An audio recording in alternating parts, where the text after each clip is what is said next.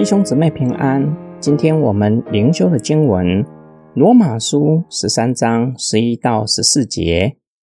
你们要知道，现在正是该从睡梦中醒来的时候了，因为我们得救，现在比初信的时候更近了。黑夜已深，白昼将近，所以我们该除去暗昧的行为，带上光明的兵器。行事为人要端正，好像在白昼中行走，不可荒宴醉酒，不可好色淫荡，不可纷争嫉妒，总要披戴主耶稣基督。不要只顾满足肉体，去放纵私欲。保罗一连串使用几个比喻：战争、睡觉、白昼、披戴，来形容基督的再来。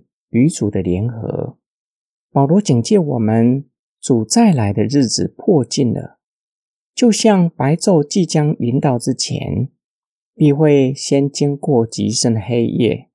此时此刻正是极深的黑夜，所面对的征战就越发激烈。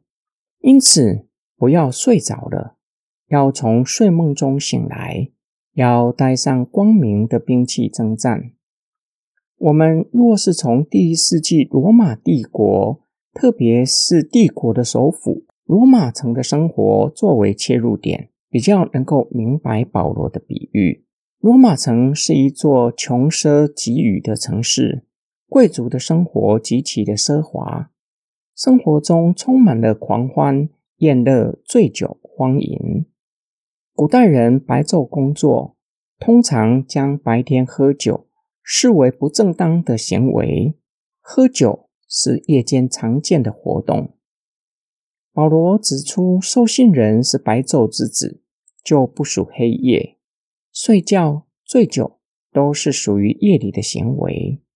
白昼之子要醒着，不要醉酒。这里的重点不在于基督徒是不是可以喝酒，而是强调等候主耶稣基督的再来。我们要警醒谨守。耶稣也有相同的教导。马太福音二十四章到二十五章，耶稣以聪明的童女分银的比喻来说明警醒。耶稣教导的警醒，就是呢，将主所赐的恩典做在最小的弟兄身上。保罗在这里指的是要带上光明的兵器。保罗并没有进一步说明。要带上什么样的兵器？若是从以弗所书来理解，指的就是上帝的道，以神的道对抗撒旦的攻击，并且要披戴基督。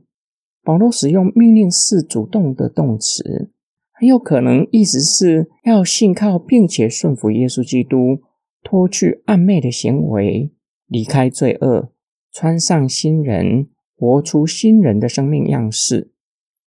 今天我们的默想跟祷告，我若是看到生活周遭有不公义的事情发生，我会如何回应呢？选择睡觉，避免惹祸上身，还是会站出来对抗？若是可能在事件还没有发生以前，先有防范措施，很可能不用硬碰硬面对邪恶的行为。我们可以在事件还没有发生之前。就为生活周遭的人祷告，求主保守他们，为他们信主祷告，并且以实际的行动伸手帮助处在边缘的青少年。若是可以及时将他们抢救回来，一些恶的事情很有可能就不会发生。我们参与抢救灵魂是一场属灵的征战，无法靠着自己的力量。我们需要穿上全副的军装，带上光明的兵器，就是以信望爱，同时以上帝的道将人的灵魂抢救回来。当主再来的时刻，我是醒着的，还是睡着的？是否警醒、谨守，等候主的再来？我愿意做一名为教会守望、祷告的基督徒吗？我们一起来祷告。爱我们的天父上帝，我们相信主必定会再来。现在比两千年前更靠近主再来的日子。我们正在极深的黑夜，我们知道我们并不孤单。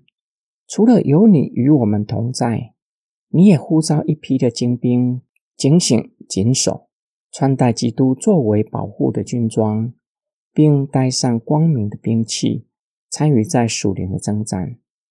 求你保守我们的心，可以一同的警醒、谨守，等候主的再来。